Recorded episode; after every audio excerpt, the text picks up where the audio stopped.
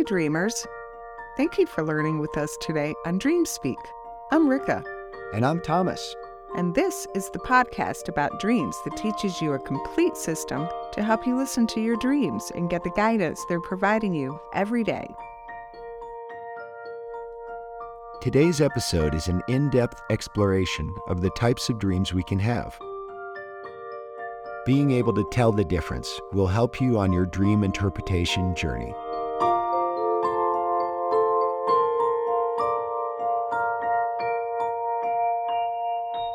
Welcome to a special episode of the DreamSpeak podcast. This episode is all about the different types of dreams that we and others have had over the years.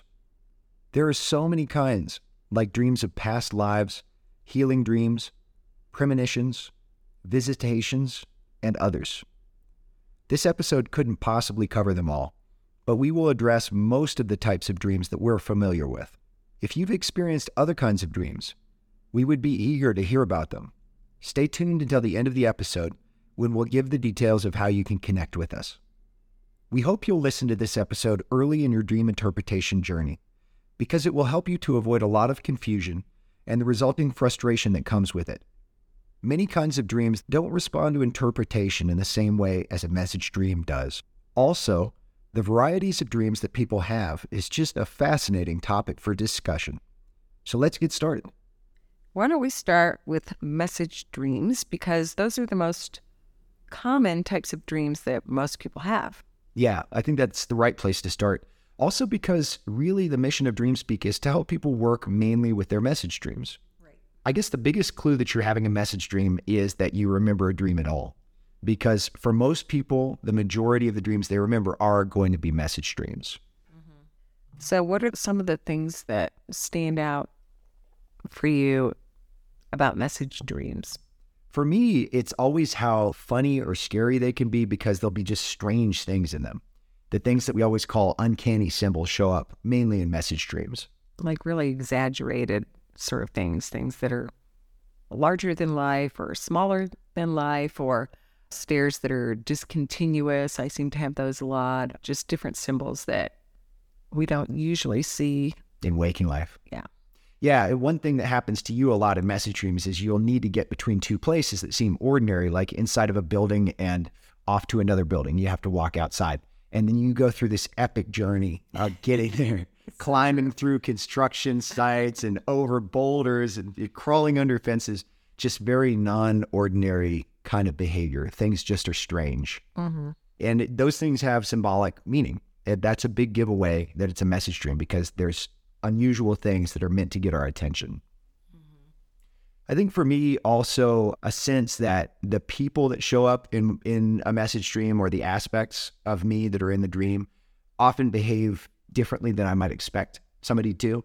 Like they might just be kind of standing there and they might not really say anything or interact with me like they would in waking life. And they're just kind of there to share their energy and get me thinking about their qualities.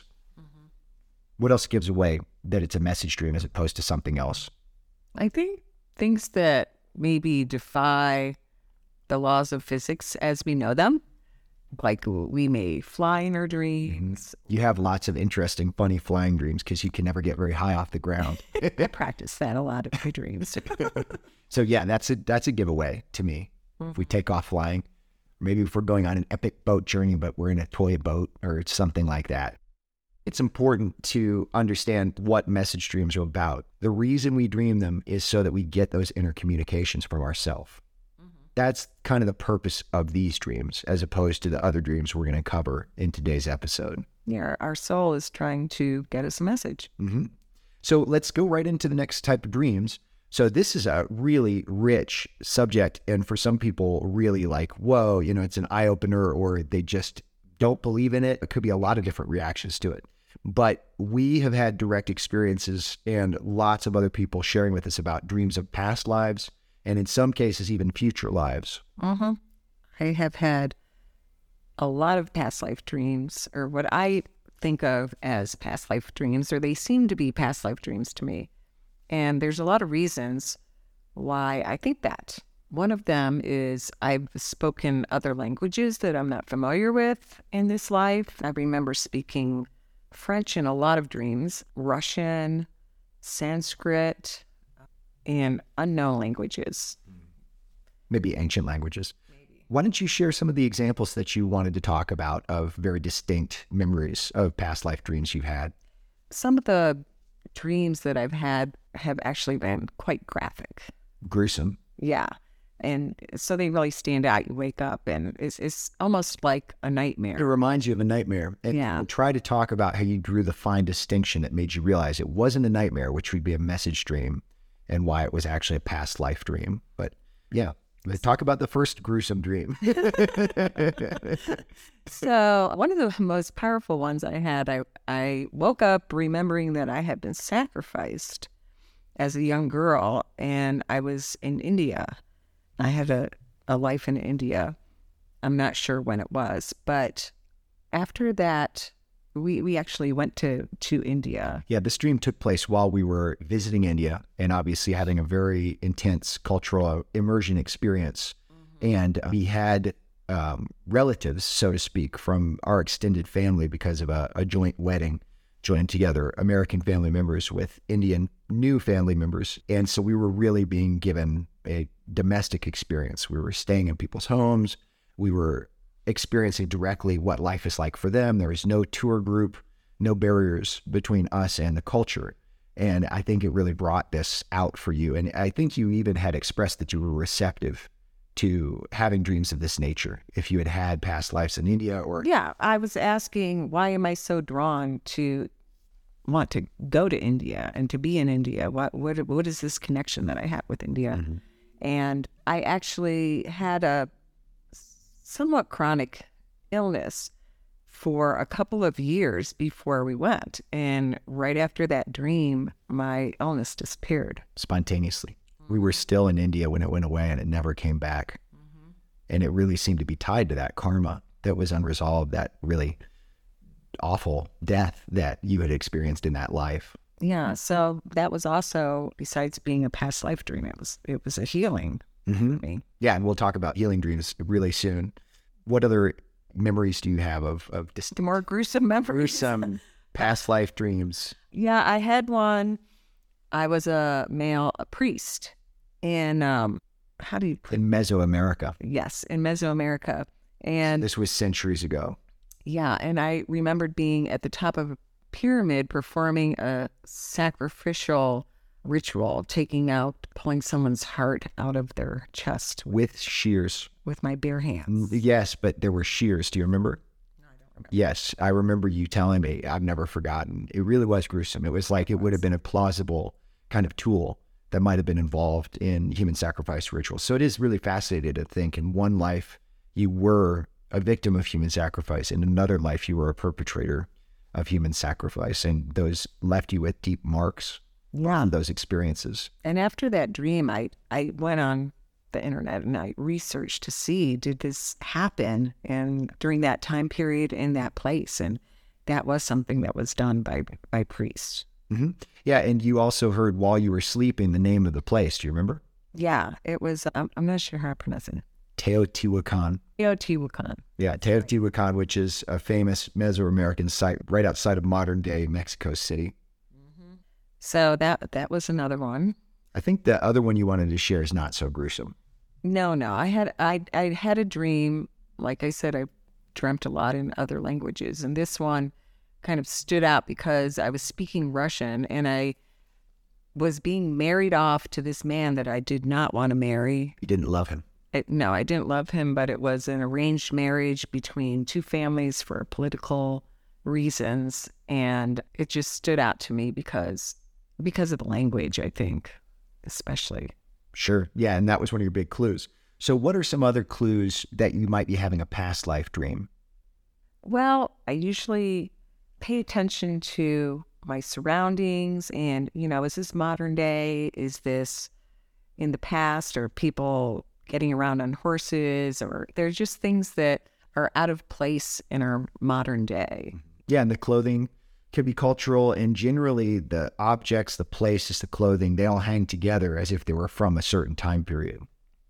You won't have random things, and you won't have the kind of uncanny and unrealistic symbols in Yeah. a past life dream. They're they're much more realistic. Mm. It's it's like you're you're viewing an experience that that you had, and it's it's very realistic. Yeah, looking at waking life, but sometime in the past. Mm-hmm. Yeah. I think the next dream that comes up for people that we'd like to talk about a little bit is a variation on past life dreams, which is sometimes people have talked to us about having future life dreams. Mm-hmm. And you have one experience with that that you still remember. Yeah, that doesn't happen very frequently for me, but this one really stood out because it was the technology was all different and I was in some kind of a lab and there was some kind of tool or process for healing that that I brought back and and so that really stood out but I don't I don't remember what the tool was but it stood out because I knew I had gone into the future to bring back something for my current life's healing. One of the things to me that makes sense about that is I think for a lot of people, it would be hard to remember distinct details and things of that nature because, at least in your experience, there's a sense that human society had moved on and that in that future there was more wisdom. And so, for that reason, it would be harder for us in our paradigm to comprehend what was going on around you. You went there with willpower and intent to do something, but that doesn't mean that you're just going to easily comprehend everything that's going on in that future environment. Mm-hmm. And that's probably why you don't really remember the tool because it was probably just too complex. Technology always moves forward. Mm-hmm. So, I want to talk for a minute just about the nature of time in our culture, the way that we perceive time and why that is important. So, people have varying beliefs about time and how it works. And various cultures throughout history up to today have viewed time as a cycle, believing time to be circular. Most people in our culture seem to think of time as being linear. I'm kind of agnostic about that. I, I do feel like it's a lot more complicated than just a simple story about linear time flowing forward. Some individuals believe that time is made up of an all moment, that past, present, and future are happening at once. That's kind of what I believe. Okay. Do you want to say Uh, more about that? Well, I, I believe that, but it's difficult to explain that even to myself. I, I I believe intellectually that that's true, but it's hard to comprehend really. Yeah. And you know, actually, I know that I believe in a more complex vision of time than just a linear forward flow. And for me, I'm just realizing that's because I've had so many premonitions in my waking life. I typically don't get my premonitions when I'm dreaming, but I have had a lot of minor and some more major premonitions while I'm awake. That's true. Yeah. So, theories of this kind can be helpful for people to understand how it's possible that we could dream about events before our birth or things that might happen in the future. It's just, you know, it's all up to us to have our own direct experiences and decide what it is that we believe about time. So, the next kind of dream that we want to bring to you today is called a healing dream. At least that's what we call it. So, the most important thing to understand is these dreams are different than message dreams in that we have experienced them and seen a lot of people experiencing them, and they are actually for our healing. So, healing will be taking place at the time that we're having the dream. The healing experience is, is actually happening, it's not symbolic. You have had a lot of experiences with this. Rika, what would you like to share about healing dreams? Mm-hmm.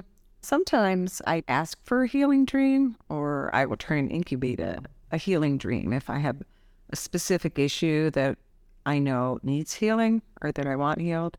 Yeah, you can do that, which is really cool. We should probably recap what incubating a dream is. It's such an important concept and it's pretty easy to do, actually, once you give it a try. So, what is incubating a dream? Well, for me, when I go to bed, I will make a specific intention to have just a general dream that I would remember or something specific that I want to understand or get more clarity on or get more information on. So it's it's really about making your intention to have a dream, remember it, and maybe get some information that you're looking for. Mm-hmm. Yeah. It's like an ability that seems like everyone has. And you just set an intention any time of the day if I want to recall a dream and my only intention really is just to say, I would really like to focus on my dreams tonight and I'd like to remember a dream in the morning, I'll do that right before I turn out the light. But if it's something that I'm inquiring about within myself or something that I'd like to heal or that I'd like to address, I might talk to myself about that any time of the day. I might set that intention anytime, whenever I'm feeling inspired to set it. And one of the dream videos that we have on our YouTube channel is about this exact thing. It's about remembering your dreams but it has an entire section about incubating your dreams and how you set quality intentions to get the results that you want when you're working with your dreams. Mm-hmm. So I've had dreams where I've gone to specific places of healing. I think I remember you going to some temple like environments, kind of like ancient mm-hmm. Greek, Roman, Egypt. E- oh, Egyptian temples. Mm-hmm. Which I'm pretty sure I've had lives there where I did healing work. Mm. And so maybe that was easier for me to access. I I remember going to places that had crystals, like crystal beds, different colors of crystals for healing, laying on those beds, being healed, sound healing temples, different things that are probably from other lives. Things you may have experienced in the past. So, is your perception that when we have these healing dreams that have healing places in them, that we're going to an actual place or is it more that we're building an environment that facilitates our healing? I'm really not sure. Me too. no idea, but it is amazing. yeah. I, I kind of feel like I'm going to a specific place, but I don't know. I kind of feel like I'm building it. But one of the topics we haven't delved into that much in DreamSpeak yet, and we don't have any specific videos or podcasts about, is I will commonly have small experience in my dreams where over the years I've realized that it fits my concept of what I think grace is.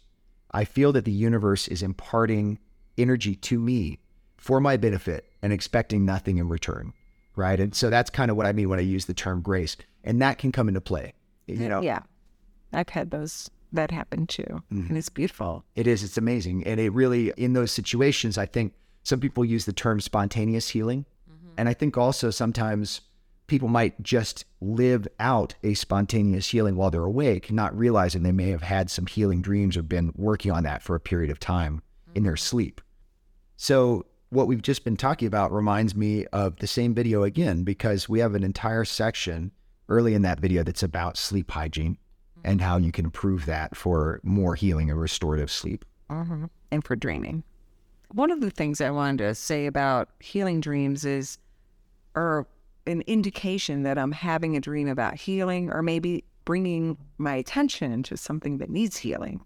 And that's when there's a presence of maybe a doctor or a hospital. I'm going to the hospital, and then I start to wake up. I'm like, oh my gosh, what what is it that I need to pay attention to? Or maybe I'm given specific information in the dream about what I need to pay attention to.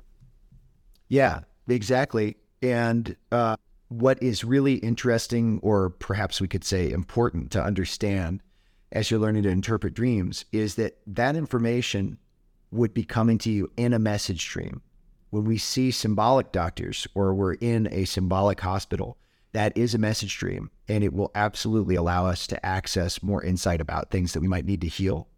But when you're in an actual healing space, there are subtle indications that it is different and other than that. You might still be in a hospital.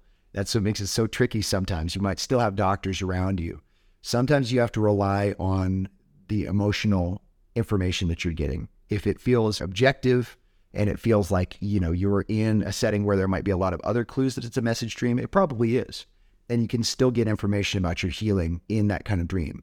But if you're in a hospital that's flooded with sunlight and it feels like you've got three doctors around you that all are just pouring healing into you, it's not a message dream, right? You just have to find that kind of vibration or feedback that allows you to make that distinction because it can be a tricky one to make sometimes.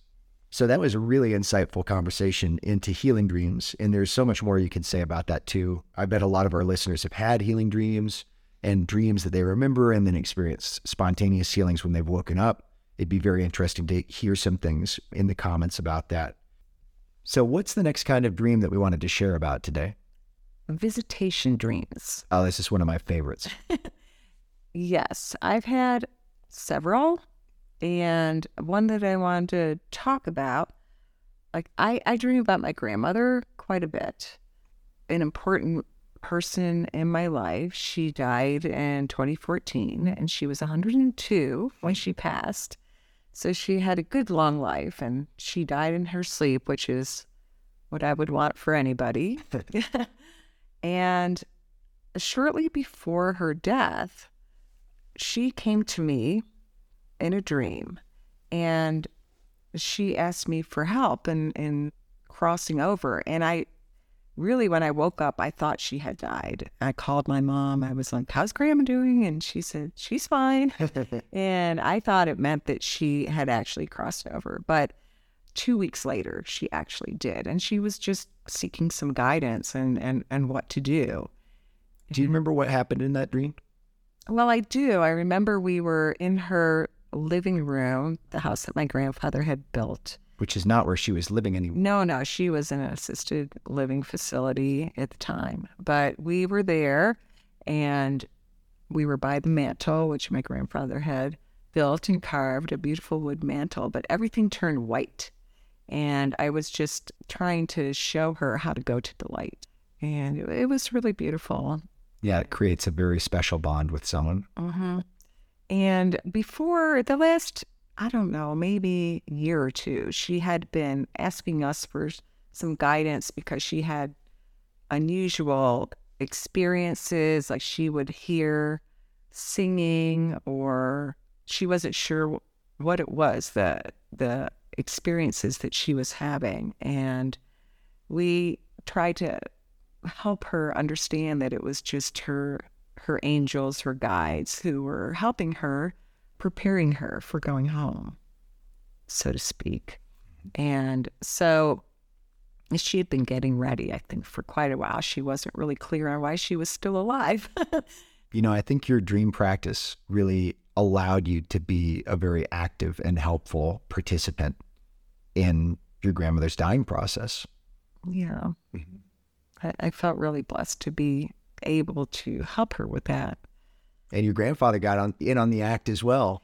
Well, actually, the dream, the visitation I had from my grandfather was quite a ways before that. But he came to me in a dream and he told me he was preparing a place for my grandmother. And because he had died 30 years before she did. Mm-hmm. But when you look at time, that maybe that's just a blink of an eye. I don't know. But yeah. So he came to me and and that was very comforting. Yeah. That was beautiful. I remember that. And I think visitation dreams can be very comforting because I think that's the times, purpose of them a lot of times yeah. is to give the living comfort. Mm-hmm. Yeah. So even though this visitation for my grandmother, she was still alive, but I think a lot of people have visitation dreams with people who have passed, relatives who have passed, lo- loves, friends, just people they knew in the past. And because we we just want to know that they're okay. Yeah, and they want us to know that they're okay as well. And another purpose of these visitations that I've observed is that the visitors can want to resolve something. If they still feel like there is really something important of true value that they feel that they left unfinished, that they feel that they might have an opportunity to resolve with someone else's help, they might come and visit somebody to try to accomplish that. And I had something kind of like that happen with my grandfather. In the wake of his death, I was grieving a lot because my grandfather is probably the best human being that I've ever known.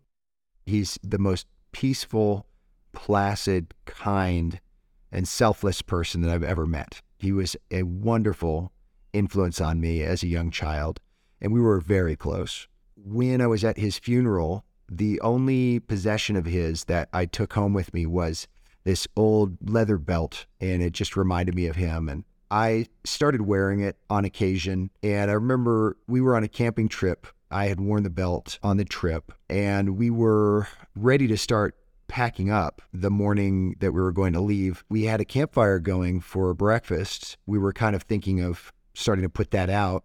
And my grandfather visited me, even though I was awake, he was clearly present with me and he was guiding me to throw his belt into the fire.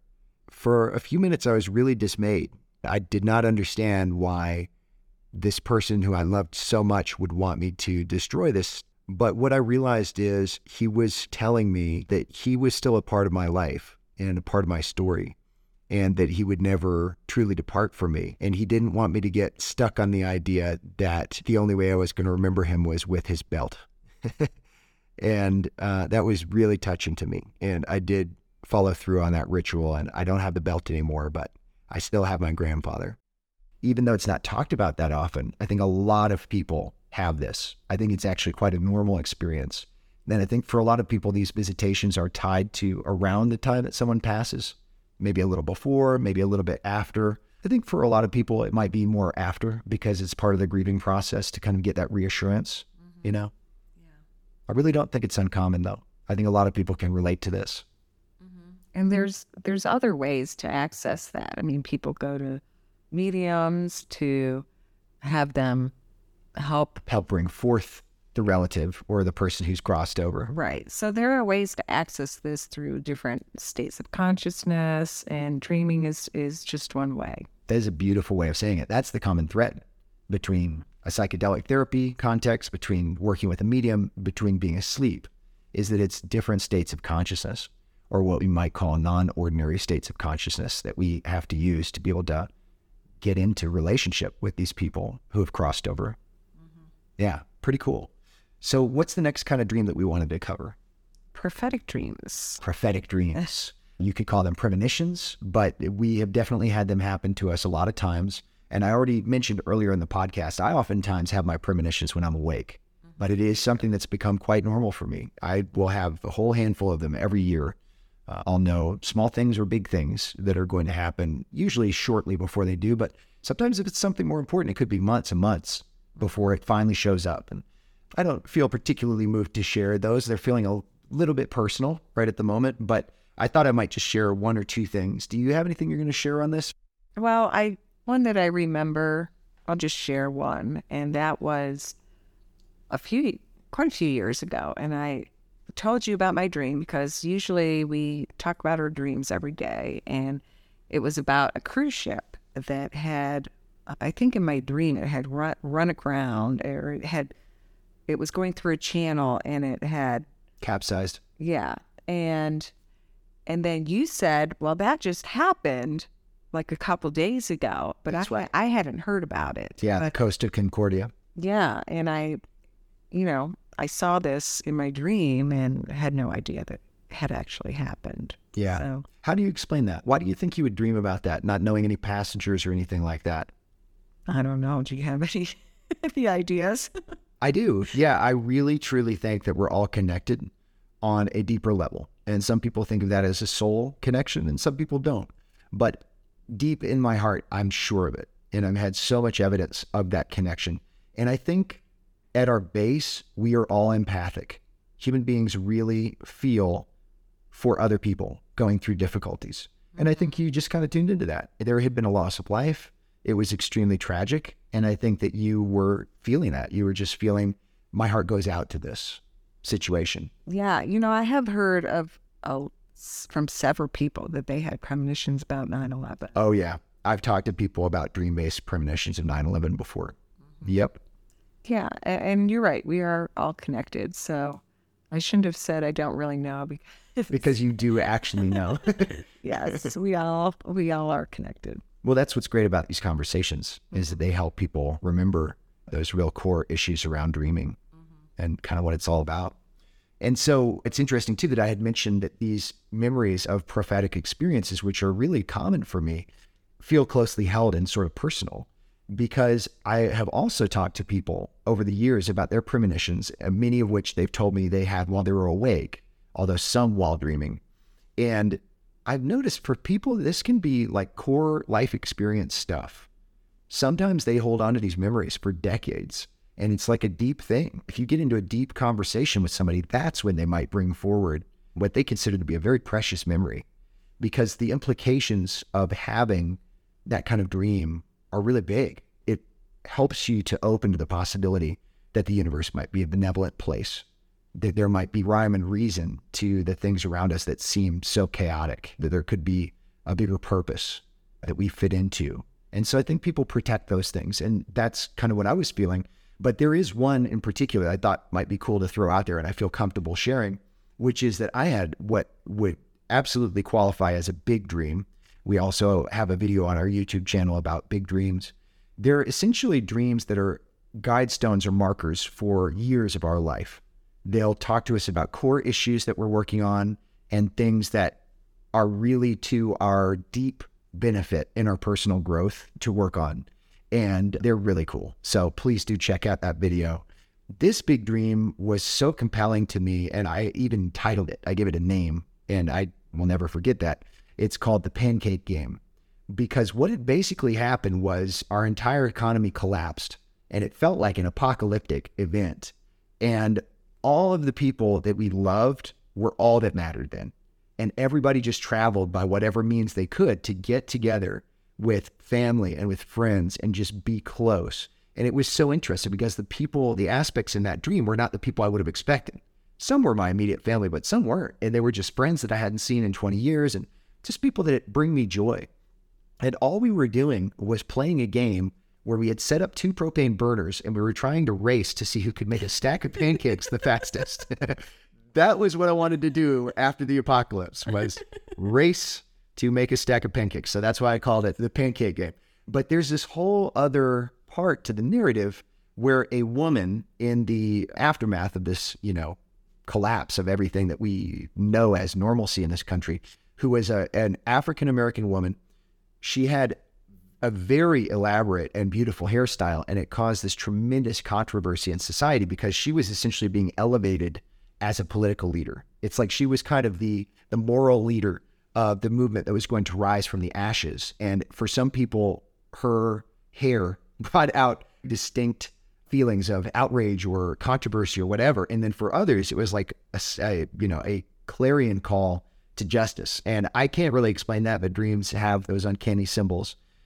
There's a lot more to the story, but what I realized is many of the symbols from that dream, which was a message dream, were also prophetic. And it was letting me know that in 2020, our world was going to get very topsy turvy. And that was the pandemic lockdowns.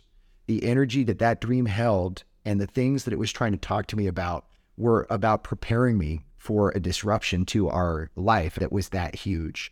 And so that was part of it. That was part of why I had that dream because I made a lot of life choices since that dream back in 2011 or whenever that was to 2020 that set me up, at least psychologically and in terms of my heart set, to be much more prepared for that time of intense disruption.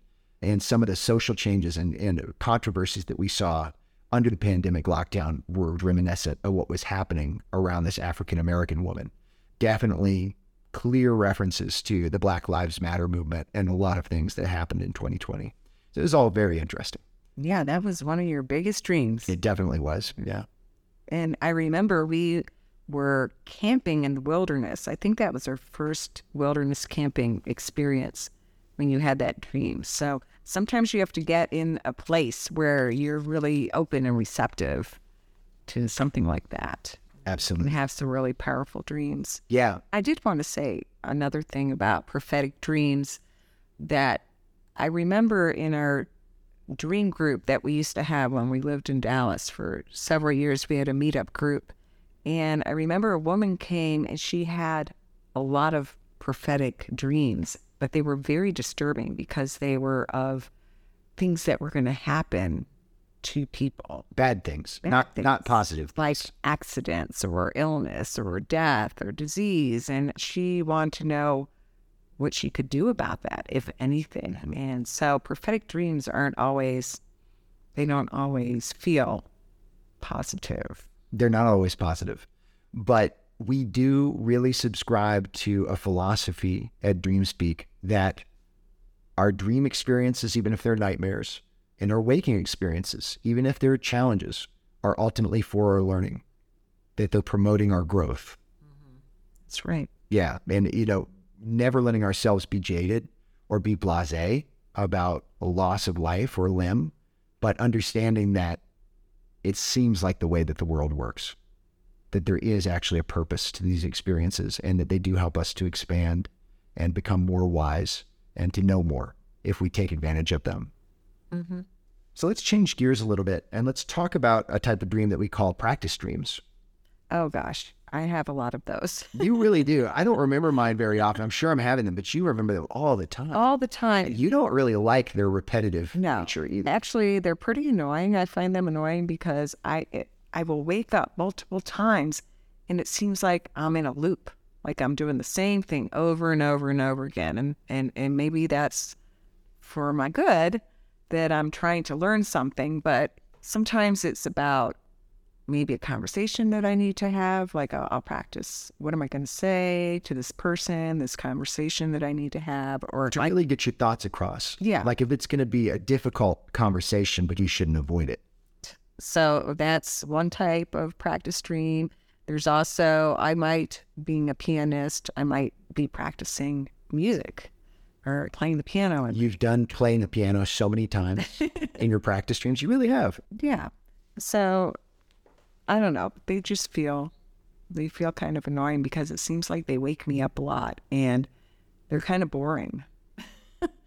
Well, what's your relationship to practice and waking life? It's kind of boring sometimes, right? Sometimes it is. I think so too. Yeah. And it's certainly repetitive, right?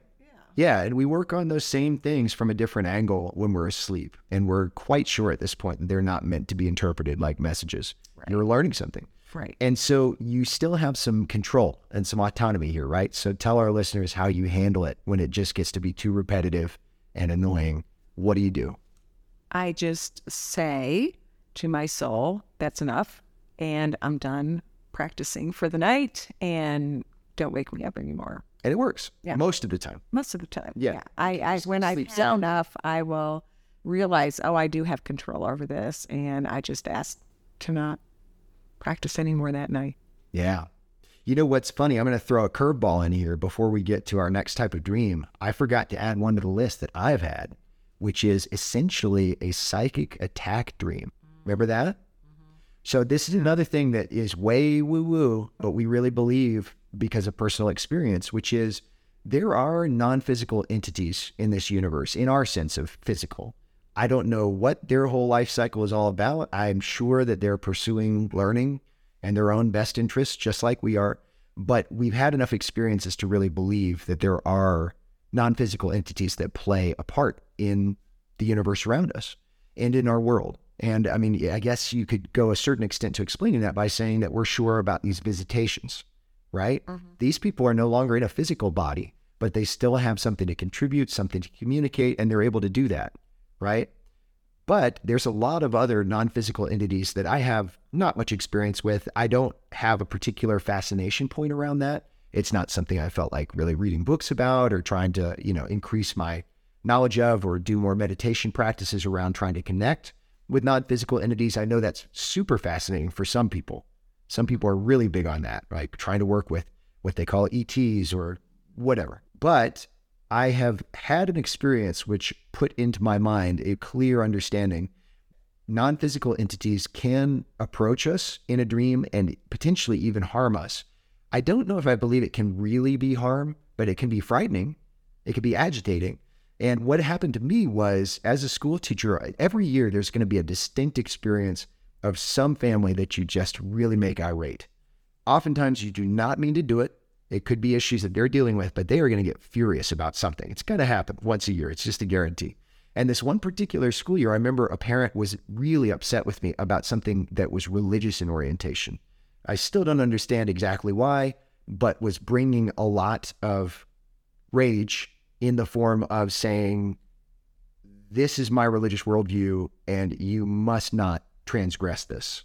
You know, this is what I'm imparting to my child, and you must not alter their mindset the least little bit. This is essential to my family. This shall not pass, right? That kind of thing. And that night, I was psychically attacked. And it was the most fascinating thing. I don't think I would have perceived it at all if it weren't for our years of intensive dream practice, because I was probably in a message dream. I was just in an indoor environment. Things seemed like a message dream. But what I remember is the vibration got very low and dark. And then the space time continuum that I was in was being warped. I was doing something in my sleep state, and there was something else bringing its will to bear and trying to kind of twist my mind and my thoughts. and it had no resemblance to any other kind of dream I've ever had before. Mm. And I actually was able to call on inner resources within myself and have the presence of mind to realize that I had willpower and agency in that situation and drive that presence away, whatever it was. By asking for help and by being conscious and present in that moment, I was able to subdue that force and get it away from me. But I am grateful to say I don't have memories of anything else like that ever happening. And I hope it doesn't ever happen again. But it was clearly connected to the woman's just unmitigated rage towards me mm-hmm. the day before because that was the night. Yeah. Yeah. It was very strange. Yeah. Yeah. So that's a type of dream too, I guess. Yeah, and you just reminded me I've had several of those types of dreams actually of being attacked or trying to be pulled out of my my body or my Kind of taken somewhere against your will Yeah. while dreaming. exactly. And I think that's part of what makes people think that they're being abducted, so to speak, sometimes. Mm-hmm. I I don't know what it is, but it's, you know, it's an experience that seems real. Yeah, and it can be kind of scary, It can be very scary. I realize now that I like you said, I do have agency and I can say no. Yeah, I'm not going to participate in this. or I can call on my inner resources. And I remember uh, one time when we were camping and I was trying to be pulled out and shown something, but I was afraid. And so I said no. But then I thought, after I woke up, maybe I should have let him take me and see where we were going. yeah, I do. Yeah, it was in Utah. You were very curious. Yeah. So I guess at this point, we should get to a dream style that a lot of people are curious about, and you have some experience with. My experience with it is limited. Yeah, lucid dreaming. I remember I read a book. It was, what was that book? Exploring the World of Lucid Dreaming by Stephen Le- LaBerge and Howard Rheingold. And when I was reading that book, it, it helped me to become a better lucid dreamer. And I started to have more lucid dreams because it, it gave a lot of tips and techniques that you could use. But it was really fascinating. Usually, I would lucid dream when I would be napping during the day, um, hardly ever at night. And they were always a lot of fun. like, I, I seem to have a lot of fun in, in my lucid dreams because I was being taught how to, I think, control my astral body or like giving me a sense of control over part of myself that, that we're usually not so aware of, our astral What's an astral body? it's the well we have a doc, a lot of different Kind of layers to our being, and it- Yeah. we don't dream with our physical body. no We dream with some other part of ourselves. well a lot of people think that the astral body we we can travel you know people who have out of body experiences they travel in their astral body and you can project your astral body elsewhere and it was like you had repetitive interactions with teachers mm-hmm. in a very aware state, but you were asleep, usually during the day, and they were very joyously trying to teach you some things about how to control this more spiritual side of yourself, or how would you describe what they were trying to accomplish with you? they they were just trying to teach me how that my how my thoughts controlled the world around me Yeah, your life experience, yeah like how much better your life could be with better thought control. Yeah, and that one really stands out. They were, whoever they were, my teachers were saying you can have certain thoughts and they will create storms in your life. And it actually showed up as, as like a thunderstorm, you know? yeah, your environment had weather that you were changing with your thoughts. Yeah, This was like the teaching environment that they had chosen to help you get into. yeah. And then if I thought differently, I could go out in the sunshine and a beautiful day. So they were showing me how how my thoughts could control that, and it really um, translates into so many things in life. Yes, it does. and it really was fascinating because this was clearly a lucid dreaming experience because of your level of awareness, but it was also a practice dream. But it was a facilitated practice dream. They were trying to help you to literally practice skills that were non physical skills, mm-hmm. things to do with your willpower, with your thoughts. Yeah, it really showed me how much my thoughts manifest my experience in life. And you never saw these teacher presences. No, they were always just sort of behind me. never really see them. One thing They laughed a lot. They did. They were very upbeat and super joyful. yeah, it was sort of like I, I felt like a child, like just learning for the joy of it, mm-hmm. what what I could do, and it was it was a lot of fun, and Never felt scary. It was the opposite.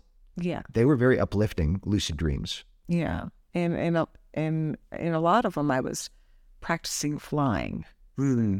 Trying to get off the ground, to see how high I could fly. I'm I have a lot of flying dreams like that where I practice flying, and sometimes I can't get up very high, and sometimes I get up very high in the air. And one thing I remember about those dreams is that usually I would have my body would be paralyzed. Like I would wake up and I couldn't move my body at all. For like a few seconds or a few minutes or Just for a short time after I'd wake up. So I think there there's something about I don't know if that I don't think that happens all the time when we're asleep or dreaming. I'm not really sure. Well, you know, in terms of sleep labs, that's something that they can actually observe. So there is good science to show that people do go into a state of sleep paralysis because otherwise we'd start sleepwalking. Right. And yeah, you're right. And and I did But you were aware I of was your sleep paralysis. sleep Yeah. paralysis. Yeah. Yeah. Mm-hmm. And I really think that that shows this different levels of consciousness because it was kind of like because of your increased lucidity, when you settled back down to the physical level, you were also more aware of that transition. Mm-hmm. And so then you're like, well, I can't just freely move around because I'm not all the way back. For those that want to try it, it- probably the classic things to do are try and develop a habit all through your day of asking yourself, what time is it? What time is it? What time is it? Look at every clock in your environment. Just keep looking at them because then when you're asleep, you will look and see if you have a wristwatch or you'll look for a clock in the room that you're in and it will never be normal. So that's a big tip off that can lead to lucidity. Or you can simply ask yourself, Am I dreaming? Am I dreaming? Am I dreaming? Am I dreaming? And then you'll ask that when you're asleep. This works for a lot of people, apparently. So, the last thing that I want to do is just throw a little tidbit out there for you. A lot of people, if not everybody, has had a dream where they feel suddenly like they're falling and they're surprised by the feeling and then they wake up. So, what is that kind of dream? Well, essentially, it's just a commonly experienced dream that we experience when we are suddenly returning to waking consciousness. So, after being in one of these varied states, we return to our physical body. And if it feels like the transition is sudden, then our mind may interpret that as falling. You know, it's that feeling of transition. We're not falling and nothing bad is going to happen, but it's the way that we kind of map that into our world. Our, It's like when our astral body comes into our physical body, mm-hmm. and yeah, it can feel like falling. Exactly. So this has been a wonderful opportunity to have a conversation about the varied landscape of dreaming. And there are so many different sides to it. And we hope that it's helped you as listeners to understand that when you're looking to have a great relationship with your dreams, there's so many different kinds of experiences you're going to have, and all of them have value. But when it comes to taking day to day guidance from your dreams, these dreams that we've talked about over the course of this podcast, they can't be interpreted like a message dream. It's message dreams that are meant for the purpose of giving us that guidance. So it's important that we can make distinctions between the different kinds of dream states that we might be in. To conclude today's special episode about the types of dreams, I'd just like to share that Rika and I think it's really important to respect the fact that the human mind has the ability to reason and that thinking things through and making careful judgments is something that is to be respected and to be appreciated. We haven't come to these spiritualized conclusions about dreaming quickly, and we haven't come to them through a process that's random. We've come to these conclusions after years of careful study, thought, and personal experience. It's crucial for our listeners to understand that in our philosophy of dreaming, there is room for doubt. Personal experience should guide everything that defines your journey with dreams. And learning from scientific sources is not a bad thing. There's a great deal that you can learn about dreaming from scientific sources. It's just that in this day and age, they haven't really figured out anything about the symbolic meanings of dreams. There's been some interesting controlled studies, but not much is known. They know a lot more about neurology of dreaming and things of that nature. It's great information to have. We welcome and embrace every kind of inquiry that is well anchored in reason. However, there is a spirit in our relationship with dreams as human beings that defies reason, that really challenges reason. And we recognize that. We have not lost our way in a world of irrationality. We know that there is no way to prove that some of these things are true. That's for sure. Some of these things are not confirmable through research. And this is a, an important moment to pause and share with you, as our listeners, that there is such a thing as inner knowing. And it's really the only way that we've ever found to truly grasp and understand things that you might describe as non rational. It's not that you can't try and reason about them, but it's just going to lead you in circles. You're not going to wind up understanding everything on a rational level. With people that I've talked to over the years, whether it's an experience of a visitation or an experience of a premonition or just a very profound dream, whatever it might be, these experiences can define people's lives. And the common link that I've found between those experiences is that the person knows deep within their heart that there is a seed of truth to what happened to them, whether it's a near death experience, anything else. They know the reality of what that supranormal experience was. But the darndest thing is, you cannot prove that. There's no way to explain it to another person adequately. And that's really the beauty of the universe, you know, that we've appreciated at DreamSpeak through our dream practice is that there are things that are meant just and only for us. Mm-hmm. We can talk about them in a supportive way and try to help people appreciate their own unique life experience when it comes to these topics. But we fully respect that many listeners may never identify with these experiences, and that's okay. But we also know that a lot of listeners will because they've already had their own direct experiences with these things. Yeah. And it, they've taken the time to process them and they know these things to have value. They know that these things are wholesome in their lives and they know that they've led to greater opening, greater wisdom, and greater understanding. And that's all you can do. It's an experience that is just for you as the individual. Well said, Thomas. Thanks for learning with us today on DreamSpeak and we hope that you will tune in for the next episode.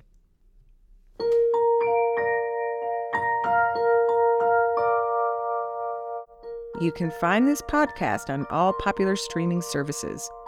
Connect with DreamSpeak for even more learning. Our socials are in the description. Check out our YouTube channel for a free introductory dream course. Our theme music was composed by me, Rika. This podcast does not constitute medical advice. If you have concerns about your well being, talk to your doctor or a mental health professional.